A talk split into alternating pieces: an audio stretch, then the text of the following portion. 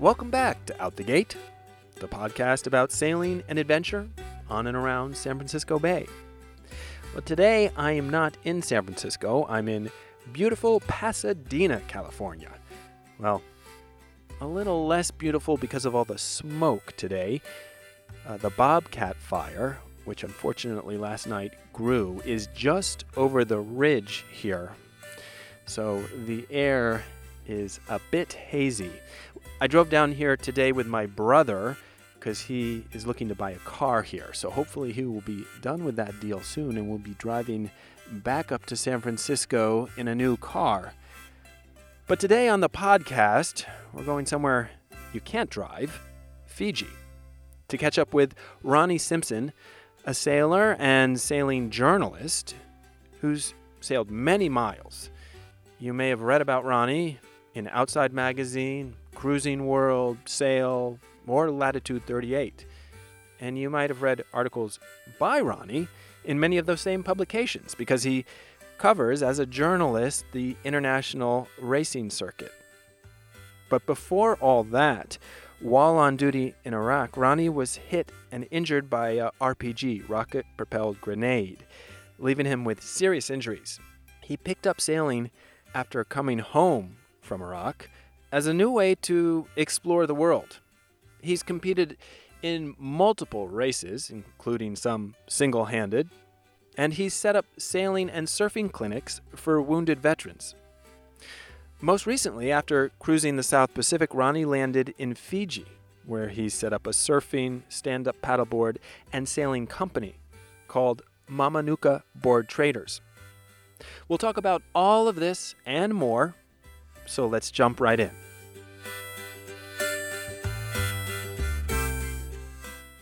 Let's start by you telling listeners where you are. I am in beautiful western Fiji, where COVID is pretty well contained, and that's where I'm calling home these days. I wish we could say the same here in San Francisco. So your road to Fiji has been long and winding, and much of it over the water. But I think we should start. I think we should start before you got into sailing. You were in Iraq and got blown up by.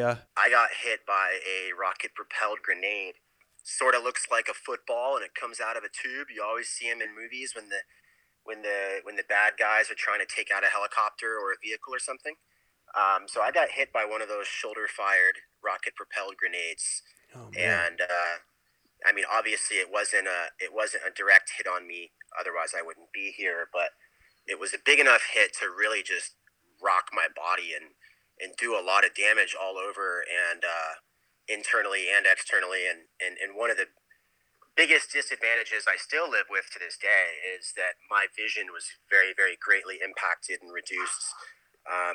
I was 19 years old and I could no longer even get a driver's license. So that's actually the real reason I didn't have a license for so long in my 20s and everything. I haven't had a license in like 12 years.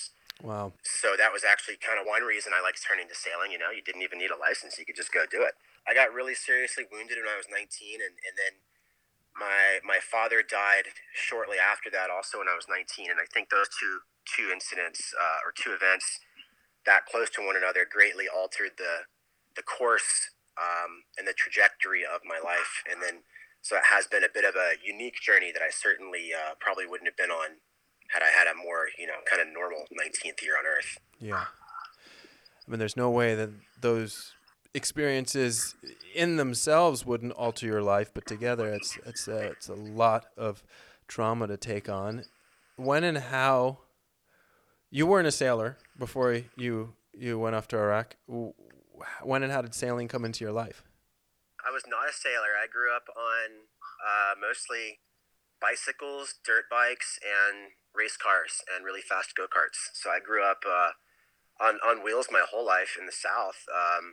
And when I was like 14, 15, I wanted to be an IndyCar driver. And that was an attainable goal because I was kind of racing the right kind of carts. And that's what you got back into after you. How long was your recovery? I guess we should start there. Like, what was the road to recovery for you like? Well, I mean, recovery was, of course, it's ongoing, but really it was like it was like 1 year that I was pretty much out of commission. But within a year later, right around the time I was 20, almost 21, I was riding sport bikes and getting back into motocross, and I was really involved in motorcycles. Like as much as I'm into sailing, I used to be that much into motorcycles, you know? And then, really long story short, I had one singular event, like a lot of people. I had one singular event that changed the course of everything.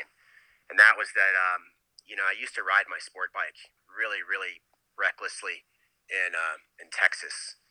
And so I would get chased by the cops fairly frequently. But there was like a no pursuit policy by the sheriff's department. So whenever a cop would light you up, if you made it really, really obvious that you were going to run, they would just turn their lights off and they would park again. And so I was running from the cops one time, and they really pursued me with all the resources the sheriff's department had. And it was like the gnarliest experience of my entire life. And I managed to get away unscathed. But it was this one incident where I realized that I was willing to die really for nothing, and that was a shame. But it made me realize that I was not happy in my life in Texas. Mm. And then I made a pretty radical decision once I realized I was not happy. That was the catalyst, was that event. I realized I was just way too reckless because I wasn't fulfilled in life.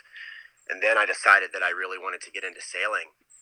I was at a time in my life when I was looking for a change. But and how did you even get? Idea popped into my head. Yeah, how did that idea pop into your head? How did you get introduced to it? Because it's from racing motorbikes. It's not the natural progression. I just kind of wanted to get off the grid, and I wanted to be able to travel and pursue my own interests. And really, it was my brother that introduced me. He just said, "Hey, look at this adventure of these guys that sailed around the world." So I kind of read through their blog, and they were, I don't know, four American guys. They were 40 years old or something, and they got a 45-foot boat and they went around the world. And I ended up reading that blog, and I said, wow, this is like a really cool idea that I had never even thought of. And then I started really looking at sailing, and the more I looked at it, the more it made a lot of sense, you know, get an old boat and go on a big adventure. Huh. Where were you in your life when you thought, oh, I want to leave everything on land behind and go get a boat? Well, like I said, I was in Texas, which is where I had ended up after my recovery. And I was working full-time selling motorcycles and doing very well at it, but I was working full-time. I was going to a full-time course load at university, and I was not doing well in my studies. So I was doing well at work, but not at school. And then I was racing motocross a lot and sport bikes. And then, you know, I bought a house, and I was pseudo-engaged, like not really engaged, but kind of that was the plan. And I just took on life, I think, way too fast. And then I had that one incident that was really the catalyst for me to step back and evaluate and realize that I was just super not happy in life, and the course I was on just wasn't the course that I wanted to be on. And so, yeah, like I said, then I changed it up, you know. What was the next thing? How did you go about getting a boat? Because there's a steep learning curve there. I went to San Diego, and I bought this like old school 41-footer, this Palmer Johnson Bounty 2, and that thing was rad. I bought that thing. I flew out there and did a sea trial, and I put down a small deposit as my house was under contract, so that once my house actually sold, I could just drive out to San Diego and then pay off the boat, and then I would be home on the boat. So I just like consolidated my life down to a pickup truck basically. And I was like there was shit hanging off that truck, like kayaks and bicycles and all kinds of stuff. I looked like the Beverly Hillbillies going west, but I was still driving then. I drove out to California, like I said, got the boat, started there, and I lived there for about seven months. And then I took off on my first journey, which was the one big failed journey that I've had. And so that was a learning experience that set up several other experiences, you know. Tell us about that, what you call a failure, but I've read about it. It sounds like you learned a lot from that journey. What happened? I might be off on the dates, but I think it was October 8th or 9th, and the year was 2008. I was 23. I'd been sailing for basically 6 months, and I took off solo for Hawaii, and I was just going to start sailing around the world. I had kind of been dating this chick and ended up going solo. And then 8 or 9 days into the trip, I ended up getting rescued by a 900-foot cargo vessel, like a big steel freight ship.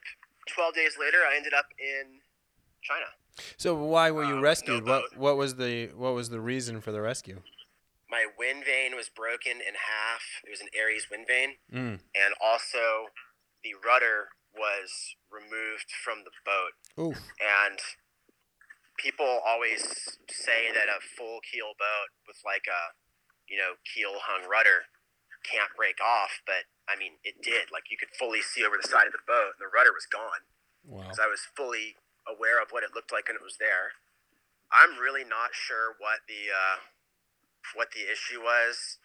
Like there's speculation that I could have hit a whale or something in the water.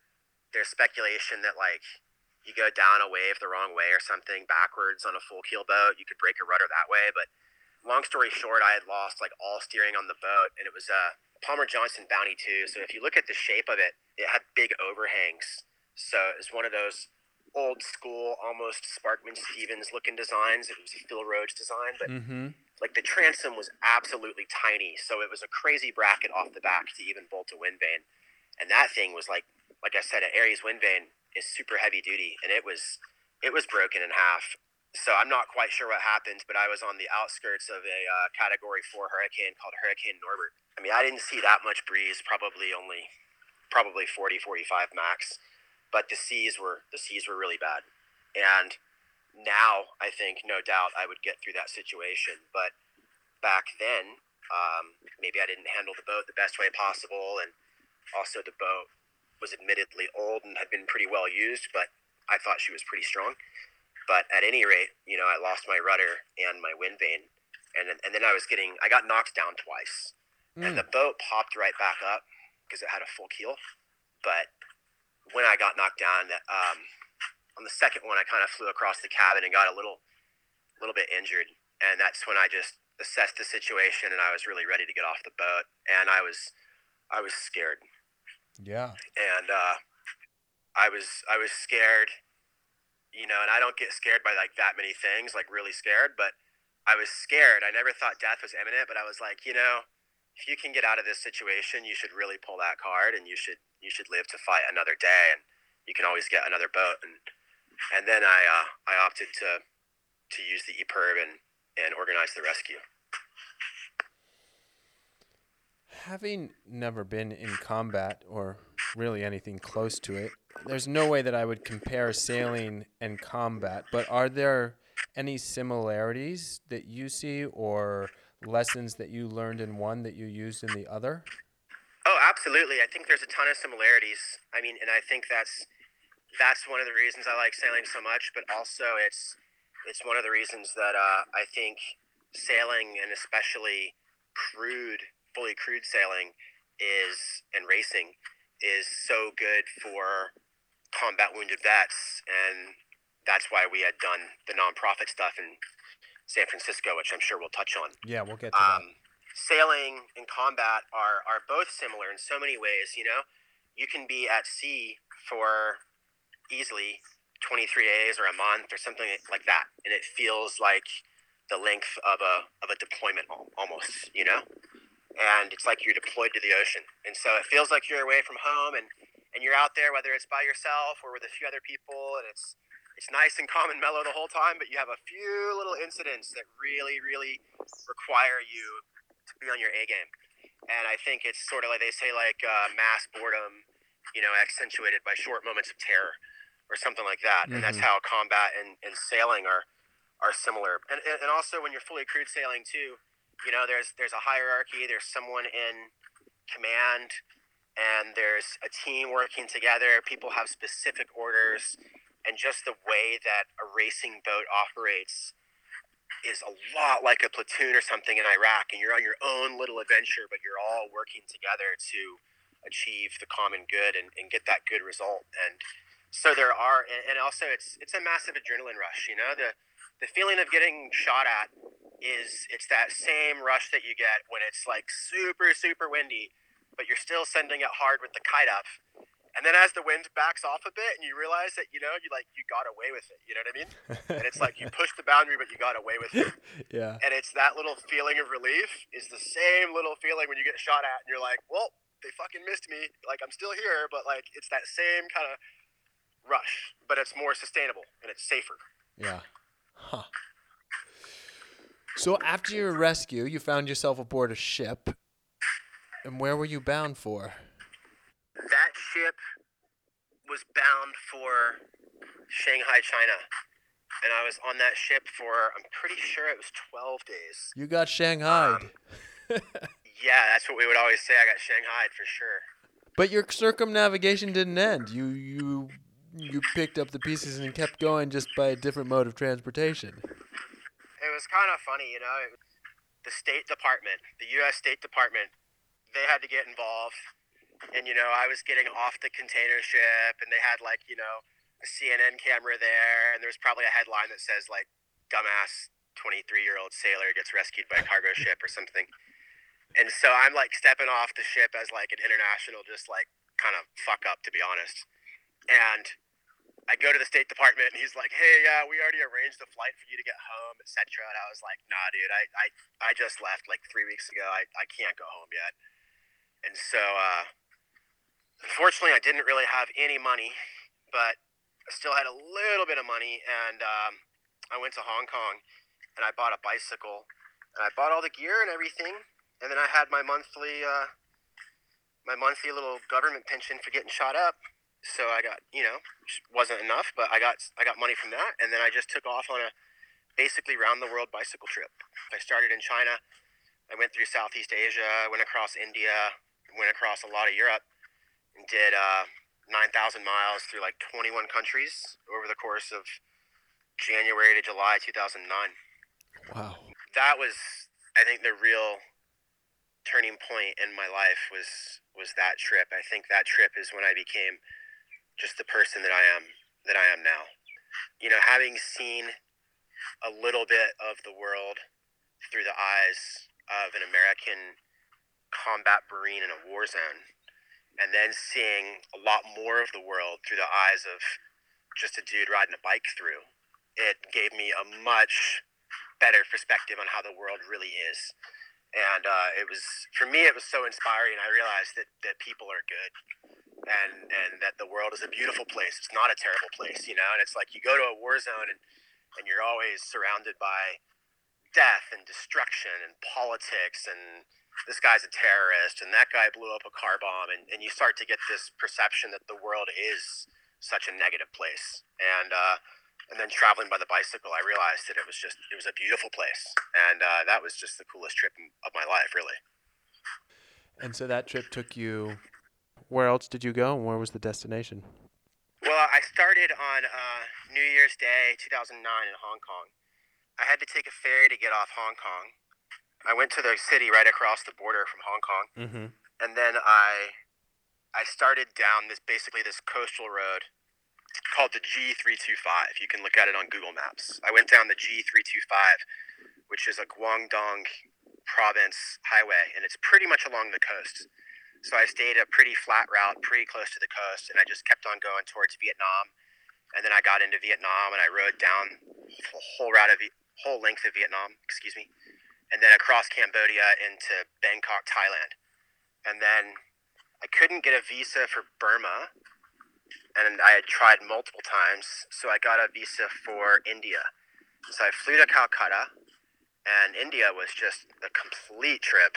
Incredible, interesting place. Mm. Spent a month in India going across India, and then I flew out to Turkey because I could not get a visa for Pakistan or Iran. And there was a lot of instability, and at that particular time, that was the election of 2009 in Iran, and it was also a rise of a lot of terrorist activity in Pakistan then. So there's no way I could get a visa for Pakistan or Iran. So then I flew to Turkey and rode from Istanbul just clear across Europe to the English Channel, and then got a ferry to England. And then as soon as I got to England, my bike got stolen. Oh. That was a bummer. And then I bought a way cheaper English city commuter bike and and rode it around England, and I got on a, what do they call it, like a cargo plane. Uh-huh.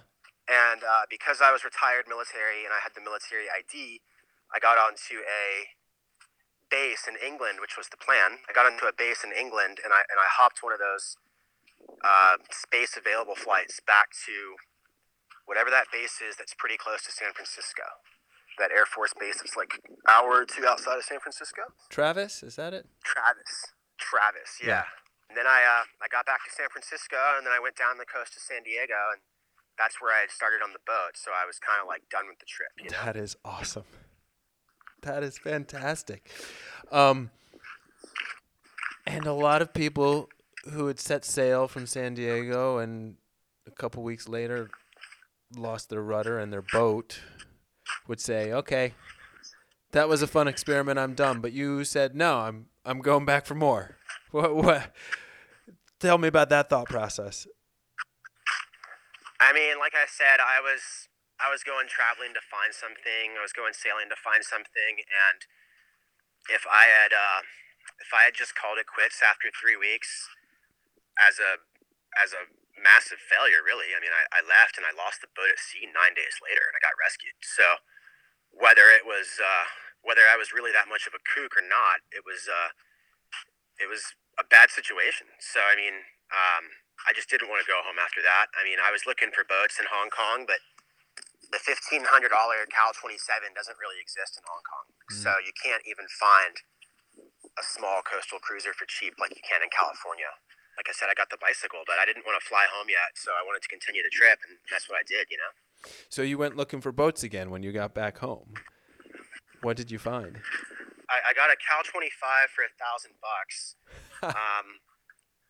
And what I had done was as soon as I got home, I started living on a friend's couch, and I was working construction, and then I got an apartment. And so I had an apartment and a Cal 25.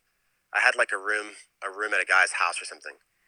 And I had the Cal 25, and I was actually, I had decided on my bike trip that my main goal in life was to go do that sailing race, the Vendée Globe. Oh. And so I had decided on my bike trip that was the course of my life was to go do the Vendée Globe. And so then I gave myself this goal, and I said, I'm going to try to do the single-handed transpac next year, 2010. And it was already like September or October of 2009. I got this Cal 25, I started sailing, and I started thinking about how I would make a real budget campaign for the single-handed transpac and maybe try to use my backstory to get a little bit of sponsorship. And then as I was doing that, I wrote this article on Sailing Anarchy, or maybe they wrote it about me, I can't remember. But either way, my wounded veteran to traveling to single-handed transpac aspiration, that story went out on a website called Sailing Anarchy.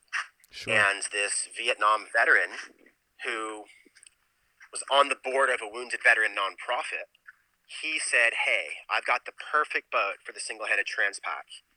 You could use my boat, and our wounded veteran nonprofit will give you some sponsorship. And I'm just like, this is all after like 2 weeks. I say, okay, absolutely. So I sell the Cal 25, I quit my construction job, and I go to the East Coast to refit this Mount Gay 30. And it's this really cool 30-foot racing boat built in 2000 in Australia. It rates faster than a J105, so it's it rates a lot faster than an Olsen 30. Like, it's a fast 30-foot racing boat. So I refit that thing in North Carolina. I bring it back to San Francisco, and it's like late January, and I start training for the single-handed transpac in 2010. I didn't have any money. I lived on a borrowed race boat, and it was just the most hand-to-mouth, racing campaign ever, But I got to the finish line of the single-handed transpac in 2010, and I actually did like pretty well. Like, not great, but I did pretty well. So it was just, I was on my way to working on that goal of the Vendée Globe. And then on the way back is another story in itself, which is, yeah, we'll get to that in just a second. But I just pulled up on YouTube your sail on that Mount Gay 30, and you were screaming along at times. And it looks like a fun little boat. And what was the name of that boat that you sailed in that first Transpac? Warrior's Wish. Warrior's Wish. Was okay. Which was like named after a program within this nonprofit called Hope for the Warriors. Got it. Okay. And that was the nonprofit that gave me some support, and that the guy who owns the boat, he was on the board of that nonprofit, so he put the whole thing together. You brought the boat back from Hawaii, but you didn't get all the pieces back. That's what you were alluding to. Tell us about what happened on the way back. I was actually just thinking about it, because right now it's almost exactly 10 years from when this occurred. So I was just thinking a couple days ago, like, wow, that was 10 years ago right now. Wow. So I finished the single-handed Transpac on the 4th of July, like the wounded veteran on the 4th of July. My girlfriend flew in, fireworks, like I almost won the race. It was the best day ever, right? Yeah. Like a fairy tale ending to this story. And then like 3 weeks later, I was leaving Hawaii to sail back to California.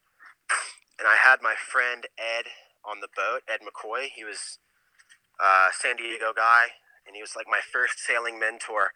He was the first guy I ever came across where I was like, that guy really knows his shit. And if I just kind of like roll around with him and pay attention, I could probably learn a few things. He got me onto a couple of cool boats, taught me how to sail my boat, and then he actually helped me train a bit on the single-handed thing.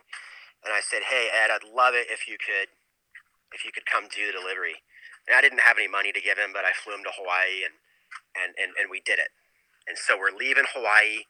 We're screaming out of there. The wind went light, and the high went pretty northeast. So we were really sailing the boat. Like, we had a 9-horsepower diesel, and we brought 15 gallons of diesel fuel. Like, we were not motoring the boat home. It's a race boat. We were sailing. Mm-hmm. We're sailing 24/7. We're doing great. We're going upwind, and we had been basically the whole trip, but it was only in 10 or 12 knots of wind. So it was like pretty flat. It was pretty nice. It was just upwind. One day we heard a couple of really bad noises. We both hopped up on deck, and we were looking at the rig, but we couldn't see anything wrong. And then like a couple hours later, maybe we heard a couple more bad noises. It was a pop, like the sound of a bolt or something failing, or in this case, a weld was actually failing. So it was a series of pops. Again, I went looking at the rig, and Ed went down below, and he pulled up a floorboard, and he's like, dude, we got big structural issues. And so basically the whole grid of stringers going, fore and aft and side to side, those were all breaking at the 90-degree bend around the plate where the keel is bolted in. So basically this keel the structure all around the keel is like failing on the boat. We both go, oh shit. So we deeply reefed the main even in 12 knots, and we also cracked off 20 or 30 degrees just to keep the boat from pounding or slamming at all. And so at this point we're pointing to Mexico and hoping that we can get a lift and just limp the boat into Southern California maybe. But that night, the keel fell off entirely. So at about 3 o'clock at night, we heard some more pops, and we were under reduced sail already, but we heard some more pops, and then we were checking everything, and I can't quite remember the exact sequence of events, but we both had this revelation because we were trying to tack the boat, and we could not tack the boat. Middle of the night, it's already confusing. You're under canvas, the keel falls off, all you have is a rudder, and we're like, we couldn't tack the boat.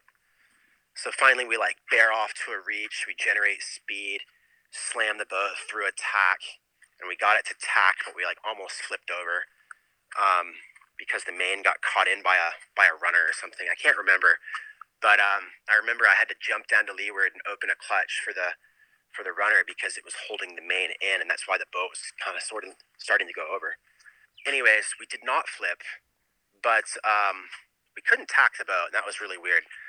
So we're sailing along, still under reduced sail, and first thing in the morning, I jumped in and verified that the keel had in fact fallen off. So we had no keel at all. And so once we knew we had no keel at all, then we called the Coast Guard, and we called some people on the SSB, or on the sat phone, I can't quite remember, but we called the Coast Guard and we were talking to them, and they said, okay, we know your situation, you know, let us know every few hours how you're going.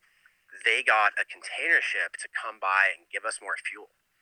And so those guys were rad. They came by and they dropped off several jugs of fuel and also a jug of oil. Once we had that extra fuel, then we started motoring. And we had like 40 gallons of fuel and we just started motoring. And we had 800 miles to go, so we just motored with a small head sail. The amazing thing is that it went light for the last 700 miles into the bay. Wow. And that's usually the part where boats get hammered, is at those coastal northwesterlies. I mean, I'm not religious, but it's as if someone was looking out for us, because we had 700 or 800 miles of pretty mellow conditions. We could motor sail, and the Gribs were showing it perfectly that, like, right after we got in, it was going to start blowing 35. The whole time we're like, A, I hope that wind doesn't get here early, and B, we need to throttle up and get in ahead of that weather. I mean, we ran that little single-cylinder Yanmar, just ran it for like 5 days. Wow. Didn't even change the oil, just like added a little bit of oil here and there. We just didn't even want to shut it off, you know? Right. We just didn't even want to risk it. So we just ran that little single-cylinder Yanmar, just like, weeeek, 2,600 all the way across, because we wanted to get in before the weather. And we did. And as soon as we got in, it started blowing 35 out of the northwest, like 4 hours later. Wow. Yeah. And we motored all the way in with a number 4 head sail up from 760 miles out. With the mast still pointing in the right direction. Yeah. Yeah. That was your first transpac, but it wasn't your last. No, I've raced to Hawaii 6 times now. And how many of those times single-handed? Well, I've only done the race twice. I did it in 2010 and 2012. And in 2012, I was a much better sailor, and I actually won my division on a Moore 24. And then congrats. In 2013, I won my division in the big transpac on a really famous San Francisco boat called Criminal Mischief. And that boat had a bunch of, you know, really good professional sailors and stuff on it. I've done a couple other transpacs. I've done the Pacific Cup, bunch of Mexico racing and Hawaii racing and stuff. I know you've covered the Vendée Globe. Where does that dream stand? I made what I felt was a pretty good attempt at trying to find funding for that race, and I spent a couple of years chasing that dream, and then said, you know, I can chase this dream of trying to find money, or I can just go do some sailing. And mm-hmm. So I went sailing in my little Cal 27, and I sort of tried to keep that Vendée Globe dream alive, but that wasn't realistic. So I went sailing, I went cruising, and I took my little engineless Cal 27 from the Bay all the way to New Zealand, and then came through Fiji for the first time. So here we are, full circle. Now I'm living in Fiji. So currently you have a Peterson 34 in Fiji. Where'd you start with that boat? I bought that boat in Honolulu. I went back to school for a few years, got my degree in media stuff, but I bought this Peterson 34 that about 4 years ago almost. I bought it in 2016, and then I did a bunch of sailing in Hawaii, and then I sailed it here last year. You've gone from being the wounded vet who found healing through sailing to helping other vets. Tell us about the work that you've done there. That was actually some really cool work, and I do want to eventually try to get back to that at some point. Basically, in 2012, the second time that I was racing the single-handed transpac, sponsored by that nonprofit, Hope for the Warriors, they offered to allocate a certain amount of funding to help out my campaign. And then I said, well, you know... This is the same organization that helped you the first time around? Yeah, correct. Yeah, okay. Yeah, they're called Hope for the Warriors. They're in North Carolina. Okay. They gave me some financial help in 2012, which was awesome. And so I prepared for the race. I ended up winning my division, you know, and I won some other races that year on that boat. So it was a really cool year. Got a lot of confidence from it.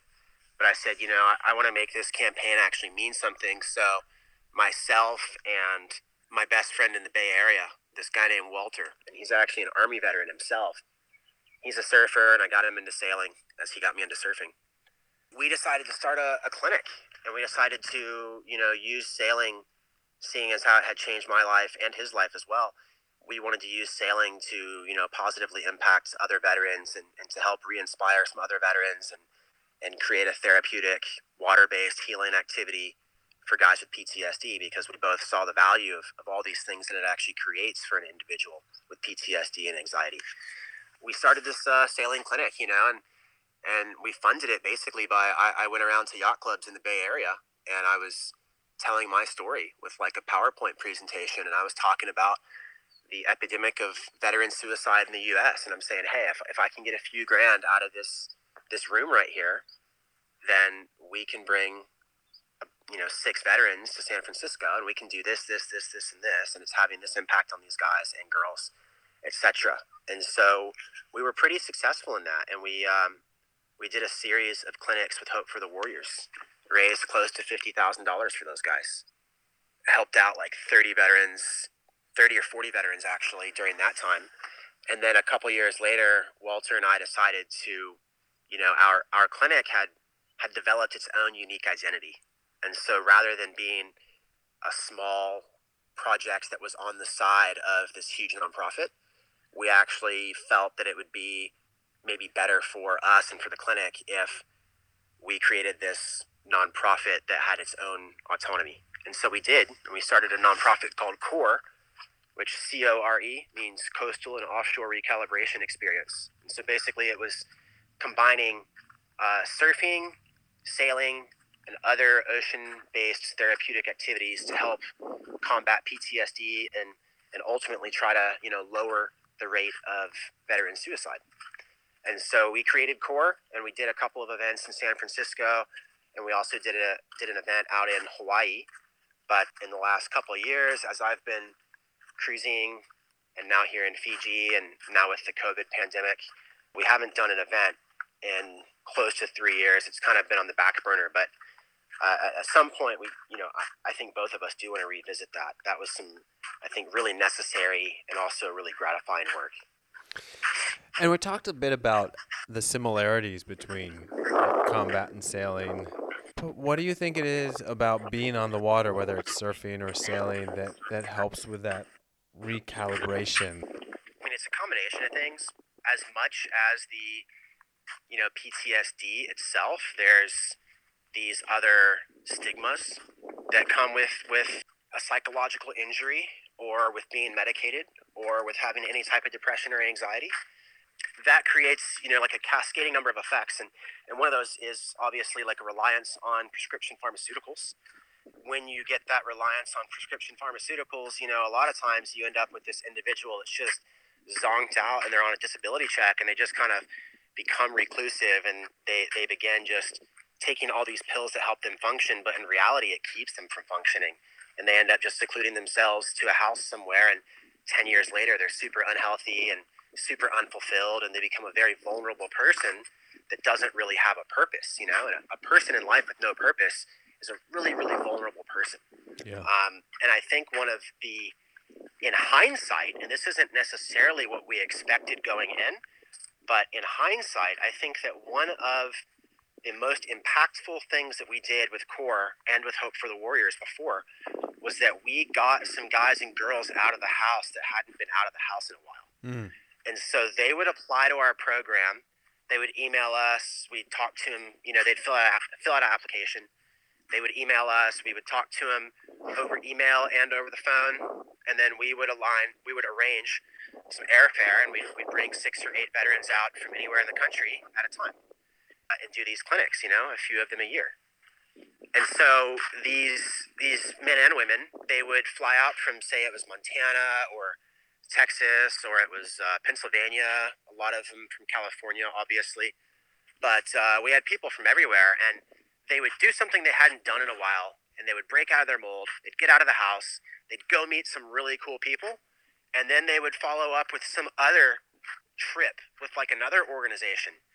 You know, they weren't just like a free holiday. Some of them were, but most of them were actually an impactful experience where these veterans made, you know, life-lasting connections, and they began to rebuild their own sort of support group by feeling that camaraderie. And it was getting these guys and girls together on boats, 6 or 8 of them, and putting them through this program over the course of a week that sort of challenged them in a lot of ways. Putting the big tattooed wounded veteran who's all buffed out from Texas, putting him through a yoga class in San Francisco, and then going to like a vegan restaurant after sailing all day. It was really, really like tripping these guys out. And we had all these guys from the South, and you would break down these barriers that were incredible.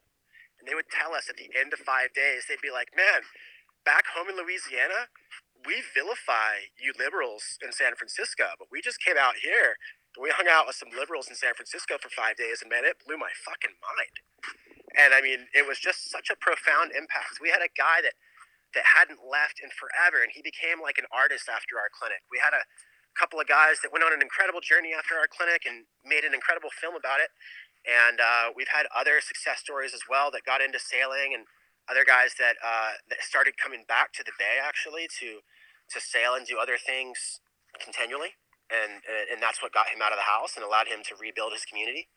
And so I think like the camaraderie of sailing is arguably the biggest thing, but it was just the inspiring people to get out of the house and to go do something again, and to find that stoke through nature and through adventure and through surfing and through nature and going up to Muir Woods, doing yoga, and just meeting new friends and making new connections, you know?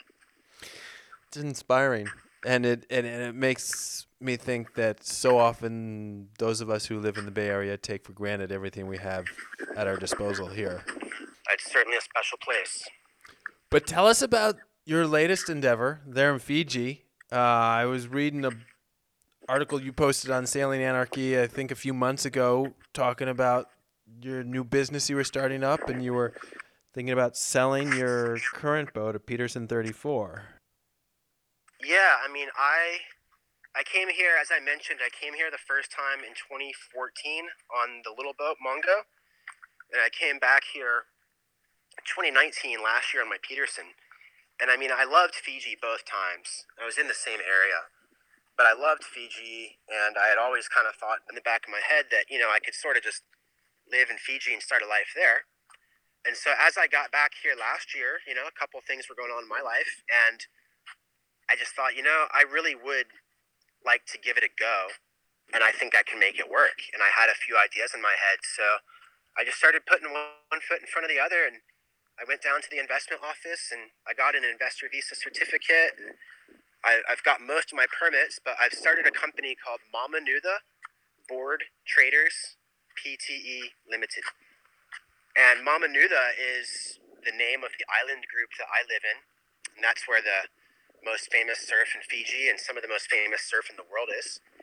So I started a full-service stand-up paddleboard and surfing company at a resort island that's like a big hotspot for cruising yachts. And it's really close to all the good surf. So I've basically got like 32 stand-up paddle boards and surfboards. And I've got like the foil boards. I've got the downwind racing boards. I've got the surfboards, the surfing sups, everything. And all the cool toys. And we do that along with, we're going to be doing yacht charters on my boat. And then I'm going to have like a 25-foot skiff for getting to and from the surf. And then we also do media services with my background, such as photo and video and drone packages. And I think there's a huge market in here, not during COVID, of course, but there's a huge market in Fiji of just enjoying these amazing things, like you said, you have in the Bay, these amazing things you have right here in Fiji.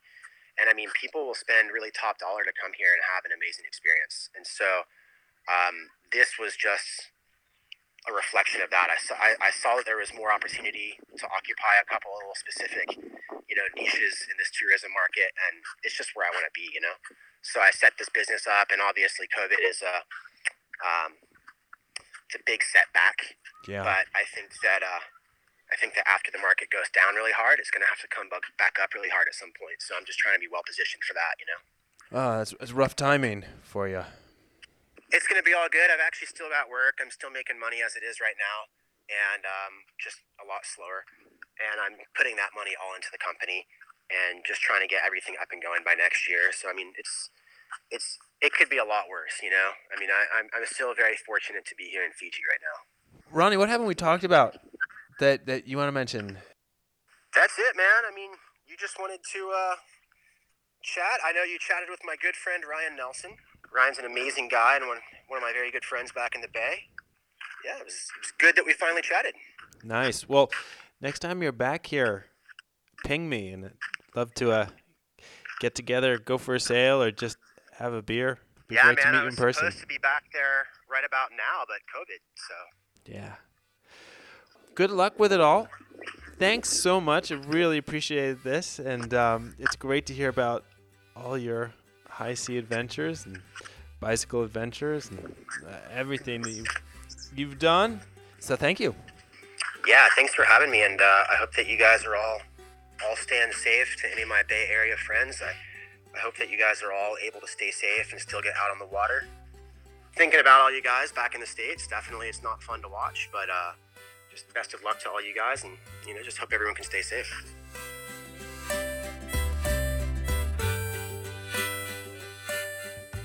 Well, that's it for this episode.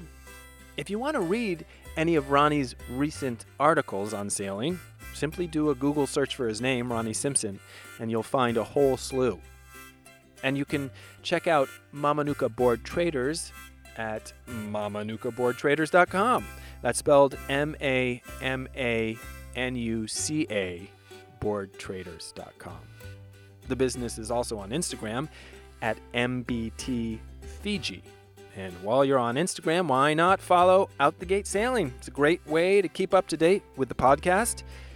And if you want to reach out to me directly, and I always love hearing from listeners, you can email me at outthegatesailing@gmail.com. Thanks again for listening. I'm Ben Shaw, host and producer of the show. Until next time, smooth sailing.